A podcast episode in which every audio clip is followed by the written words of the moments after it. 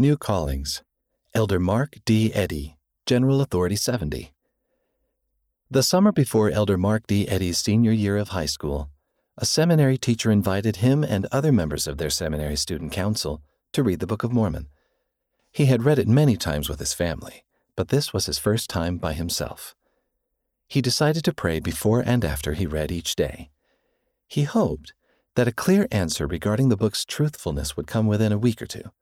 After reading for more than two months, he still had not received his anticipated confirmation. Hours before a welcome back seminary devotional, in which he was asked to bear his testimony, Elder Eddy arrived early to help set up.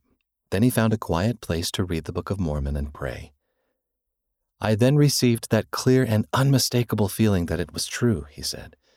It came just in time for me to bear my testimony that evening. The feeling took enough work to receive and lasted just long enough for me to never forget.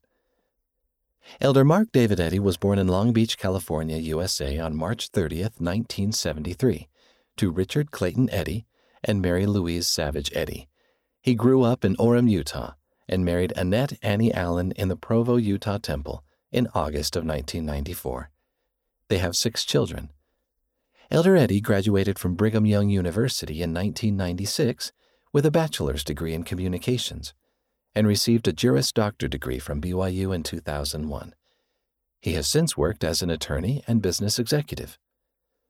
Elder Eddy has served as an Area 70, president of the Uruguay Montevideo Mission, counselor in a stake presidency, bishop, high counselor, counselor in a bishopric, ward young men president, and full time missionary in the Dominican Republic Santo Domingo East Mission. Read by Wes Nelson.